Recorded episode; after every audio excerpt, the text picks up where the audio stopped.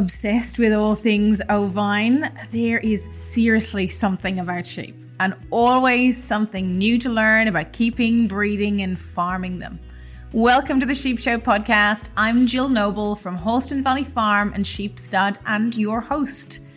The Sheep Show podcast exists to help you, no matter where you are in the world, what sheep you breed, what size your flock is. This podcast will help your sheep knowledge and your shepherding confidence grow. And it's a two way street. I love to hear from you and find out how your sheep journey is going. Contact me via Instagram at Halston Valley Farm or via email jill at halstonvalleyfarm.com.au.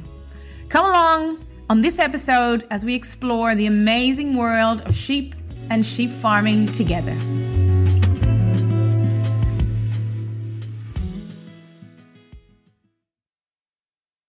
Have started to do some farm consulting as part of our business growth and our business strategy. And of course, a lot of you know we have the amazing Chris who's been delivering on some of that farm consulting for us. But I'm interested in sharing with you, I suppose, what we do when we farm consult, but also using this for you, particularly if you are looking at buying a farm potentially and you're thinking of running sheep on there. And what sort of decisions what sort of things would you think about? How would you do your own little mini farm audit if you can't get us to come and do it? T- typically the farm audits we do are for people who already have bought a farm but of course you can use the same strategy if you are thinking of buying a farm looking at farms all those sorts of things to help you make your decision. So I'm going to assume, for the purpose of this particular conversation, that you are thinking of having sheep on this particular property. So obviously, with different livestock, like if you're going to thinking of running pigs, you're going to look at something completely different and look at the land, look at the environment very, very differently. So for us, when we are thinking of doing a farm audit, we look at seven key areas in that on that particular farm. So we go along visually visually with the the owner of that property and we are assessing certain things on the farm. So those seven things I'll just run them through for you and then I'll go into each of them in a little bit of detail to help you if you are looking at a farm for sheep what to look for. Potentially you could even do this for your existing farm and just determine okay what are we going to do over the next 5 years, yeah? So you can use it in both ways. So the seven areas are fences, uh, gates, water, shade and shelter, uh, your sort of loading, uploading, so your sort of loading facilities, sheep handling facilities, and then storage generally. Now, in all of that, then you can sort of think about different elements. So if we look at the fence elements particularly, so again, I'm assuming that you're going to run sheep and you're going to be lambing as well. So typically in sheep enterprises, you're not sort of fattening sheep or whatever. Most of people do, but more often than not, we're lambing as well. So I would first of all um, look at making sure that your fences are going to be sheep proof and lamb proof. Yeah, and they're two very different things. Yeah, so usual ring lock is larger squares and lambs will just scoot right through.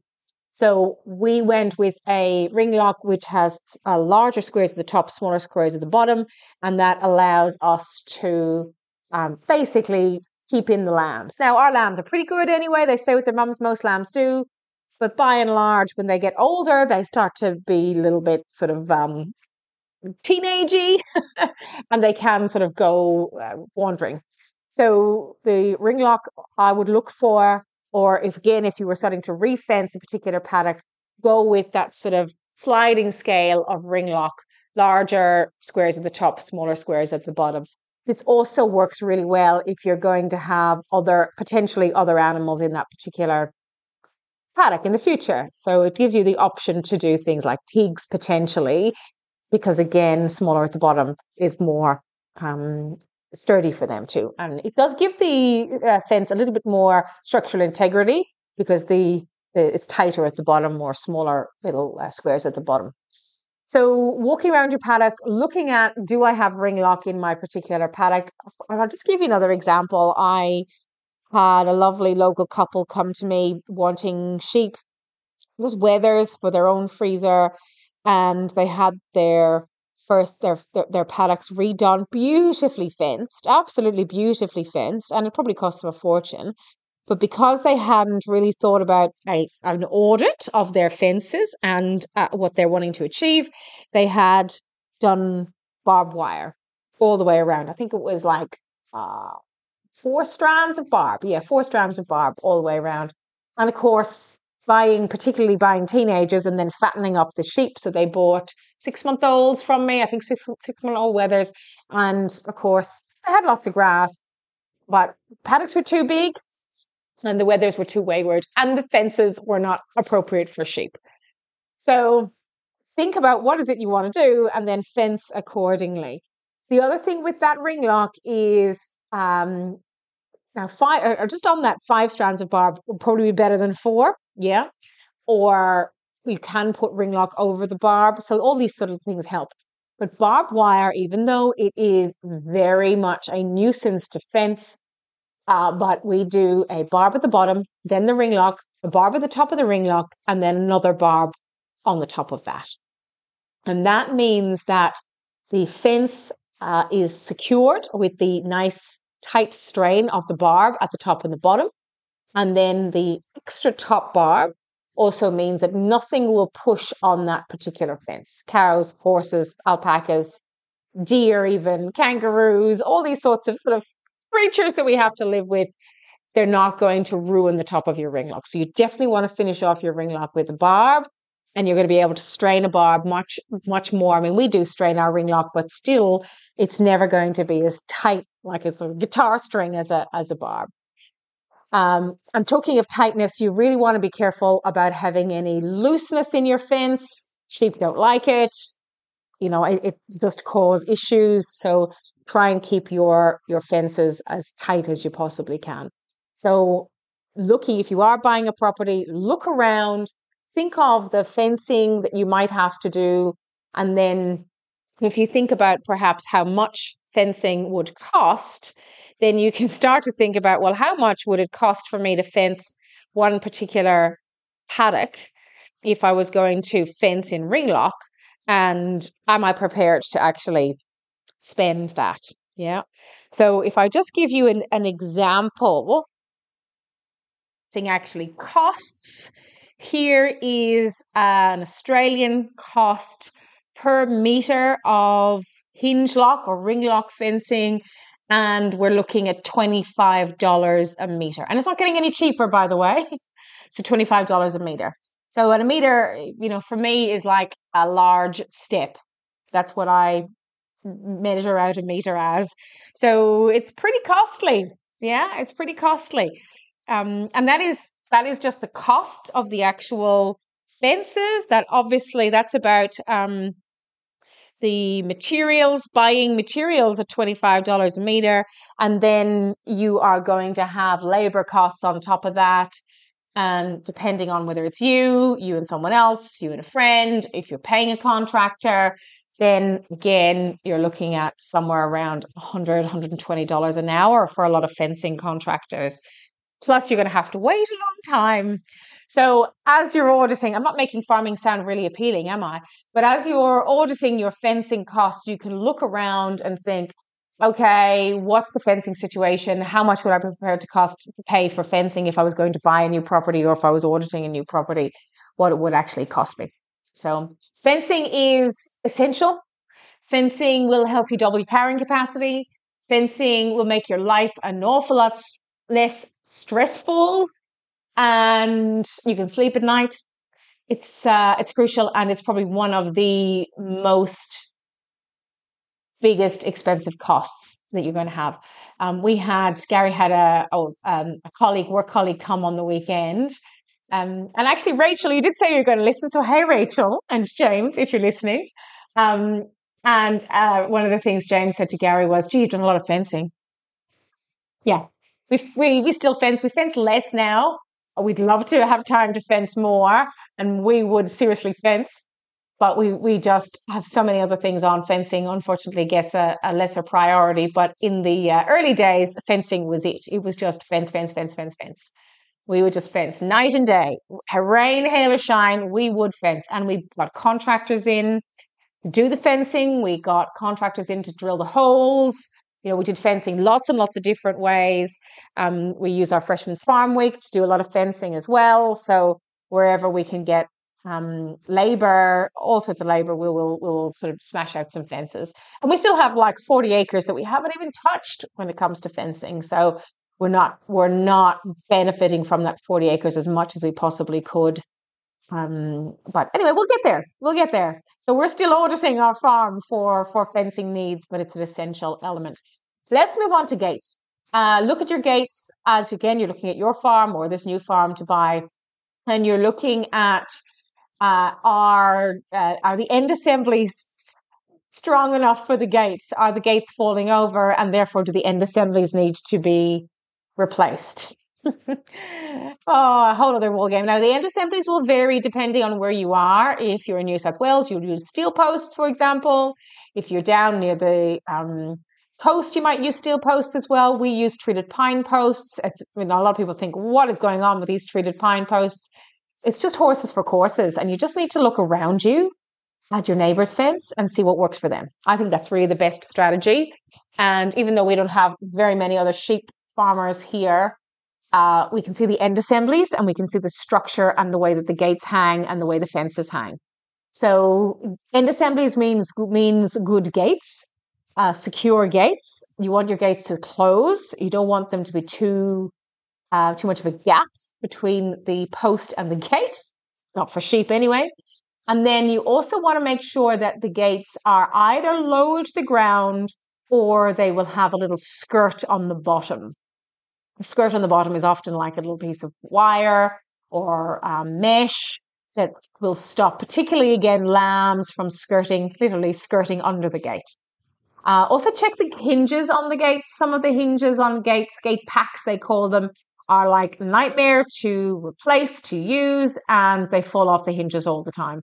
So we use a Norton gate pack um, which is really easy to install and it has a lot of little screw bits to it. So it sort of screws in the gate. It's not one of the ones that just sits on the, the little hole at the top of the gate. And that um, we find that that quite is quite useful. And even think about your gate openings. Are you wanting to have vehicles go in and out out of gates? Are you wanting to be able to turn uh, what about tractors? What about trucks? So maybe using double gates in some areas, maybe using 10 or 12 foot gates in other areas, or maybe you might even need a pedestrian gate. Pedestrian small little gates aren't great for animals, by the way. But you know, an eight foot gate or a 10 foot gate can be fine for an animal. Nothing wrong with that uh, either. So the size of the gate, the hinges, the um, end assemblies, the closing, the latching, all those things of the gate. And again, you want gates hopefully not to drag on the ground. It's not great for the gate to have to be lifted and dragged, but sometimes that's just the way topography is. We spend a lot of time trying to sort of dig into different um, areas. But if we've got a, a crown and a road, so it slopes down either side to get the drainage, and particularly for us, we need a lot of drainage around roads. We often find that the gate will drag on the ground. So it's a sort of one of those challenges that we have, but that's better than having particularly gates that are used a lot, having skirts on those gates, because that's a pain if you want to drag it too. So there's your gates. You need to look at your gates, do an audit on your gates, and see what will work best for your gate situation. You can pick up gates. They're actually not uh, like a 10 foot gate's about $100. So it's not, it's not expensive at all. They're very lightweight. You can bring them home on your ute um, or just get them delivered. They're, um, they're not too expensive. Next is water troughs. Sheep much prefer to drink from a bucket or a water trough rather than from a dam. They will drink from a dam if they have to, but they much prefer it. Um, and of course, what you want is you want it to be low enough for the ewe or your lambs. Let's say you've got six month old lambs, low enough that they can reach in and drink, but not too low that a lamb, like a, a, a week old lamb or a month old lamb, could drown in it. Yeah, and I have seen this so frequently lambs drowning in any water situation. So, whether it's a dam or a pond or, you know, a deep trough, you want to watch for that. Bats, for example, they're fine as long as they're low enough for the you you lamb to actually drink out of. Um, so it's just a, a sort of a maybe up to your knee is a good little measurement to go with when it comes to your water troughs. Then you want to think about how clean the water is. Is it clean enough, for example, uh, rather than under a tree where it's going to get full of tannins and leaf litter? It's going to be a pain to clean out. Uh, is it in an area where it's going to get a lot of sunshine, so therefore algae might grow? There's no perfect place for a trough. Some troughs we have to clean out so, so frequently, and some troughs they seem to never need cleaning out at all. We've tried things like little water trough blocks um, to stop algae in some water troughs that get a lot of sun in summer and grow algae. That does work. Yeah, that does uh, does work. But I find just regular cleaning out, maybe twice a year on the water troughs, is really really good, and that allows the ewes to have nice, clean, plentiful fresh water to drink. And again, not too low, not too high. Uh, are, and sheep are really good. They don't mess with ball um, floats in in water troughs where its cattle will wreck a loose um, ball valve or or ball um, float ball float in a water trough. They will absolutely wreck them. So hence a lot of troughs have those hidden now, but old fashioned troughs um, for example, our neighbor has cattle and they have put a color yellow on their floating ball valves so that they can see very clearly if there's an issue with that particular trough. Um, you know, they'll see the yellow in on the top of the trough, and then they'll know the trough is okay, which is a really, really good strategy to look at, particularly if um, you're not, you know, walking in that paddock every single day, which most of us aren't walking in every single paddock every single day. So there's your water troughs. Uh, now, a big question I get asked is um, how big shed should I build for my sheep? And I know it's a funny question. You don't need a shed for your sheep. Is it a good idea to have a shed for lambing? Yeah, it, it is a good idea, particularly to have an isolation bay for a sick sheep or a shed that you want to isolate a sheep in or something like that a quarantine area and we have multiple bays that we use for even showcasing rams at sale time and things like that. So little sheds or little covered areas are really, really good. But to be honest, trees, canopy, wind protection, rushes, even clumps of um, of bushes, they are really good shelter from wind and shade from the sun. Trees in particular provide really good shade from the sun. From the sun. The other thing you want to think about here with this sort of shade and shelter is do you have drier paddocks for wetter conditions? If you have wetter conditions, can you move your sheep to drier areas? And can you manage that so that you have rotations around your paddocks and things like that?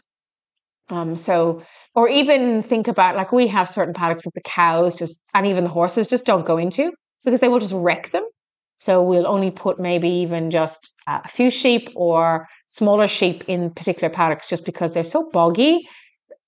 Any um, larger hooven animals will just wreck that particular paddock. And it's just not worth it then because then you'll just end up with other boggy issues in that paddock. So you've got to really sort of think about what are your paddocks looking like.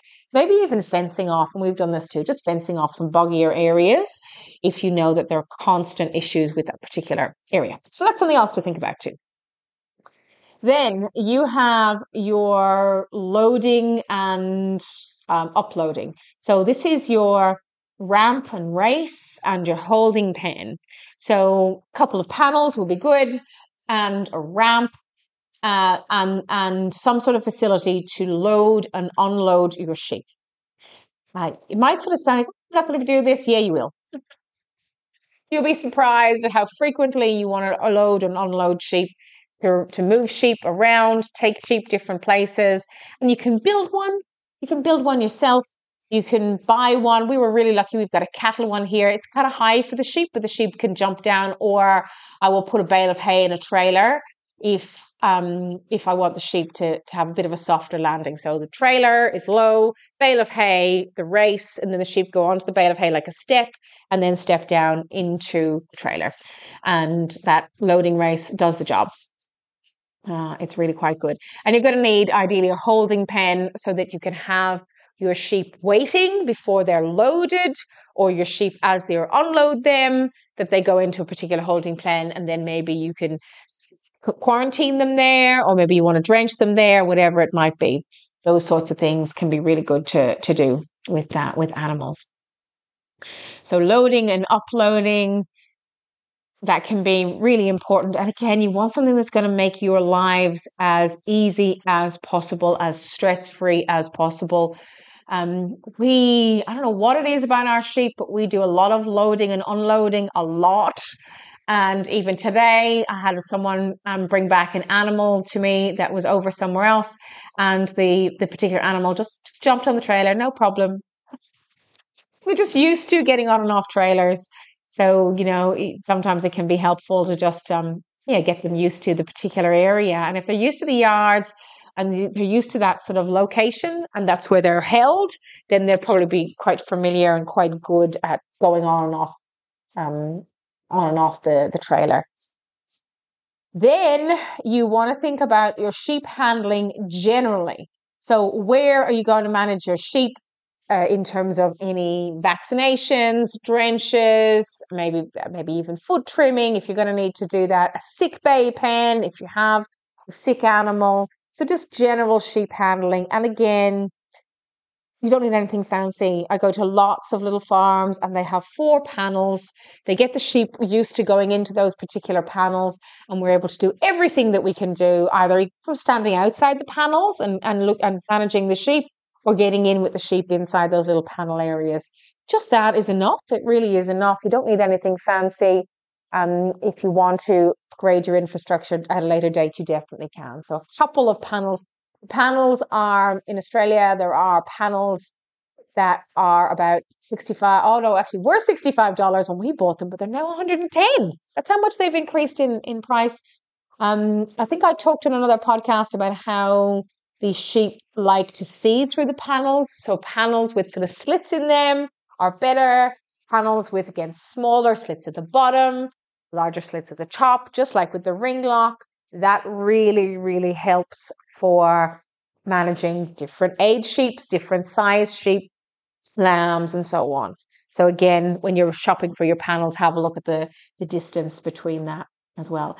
And then one of the other areas that I would also get you to think about with your sheep audit here, as well as looking through your fences, gates, water troughs, shade and shelter, uploading and loading, and your sheep handling is storage. You are going to need a little cupboard or a shed, and I would dedicate that to your sheep stuff. So when we came to our farm first, we had there was a little strong room, like a workbench, work area, and in there there was everything there was everything from screws and bolts to sheep branch. And it was, you just kind of thought, yeah, you know what? This is kind of not ideal. And it's not even close to where I'm going to be working the sheep.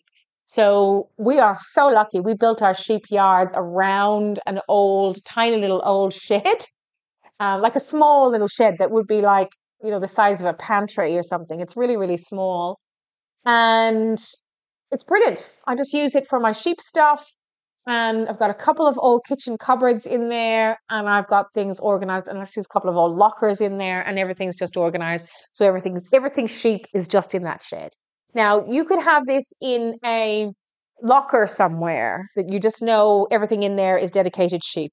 So you've got your um, injectables, you've got your vaccinators, you've got your spray, your your sheep marker, you've you know, you've got any drenches or your ear tags and, you know, iodine and all the little bits that you're going to build up, all the little kit things you're going to build up for your sheep are going to be in that little shed.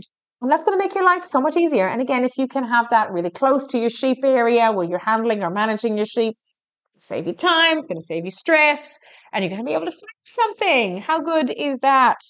And that's what we want. We want to be able to be easy, fast, efficient, shepherds and shepherdesses and shepherding folk. And that's what we uh, ideally want.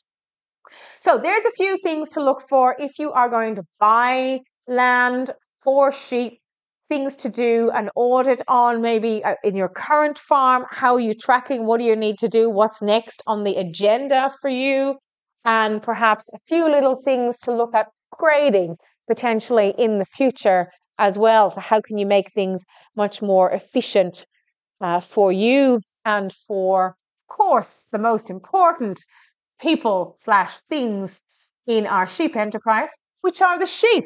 They will love everything that you do for them to make their lives a little bit better as well. Thank you for listening to this episode of the Sheep Show podcast. Please take a moment to share this episode via your podcast app, email, or social media channels. Each share helps us reach listeners just like you who can benefit from our sheep focused content. Let me know how your sheep journey is going. Contact me via Instagram at Halston Valley Farm or via email jill at halstonvalleyfarm.com.au. Until next time, sheep well.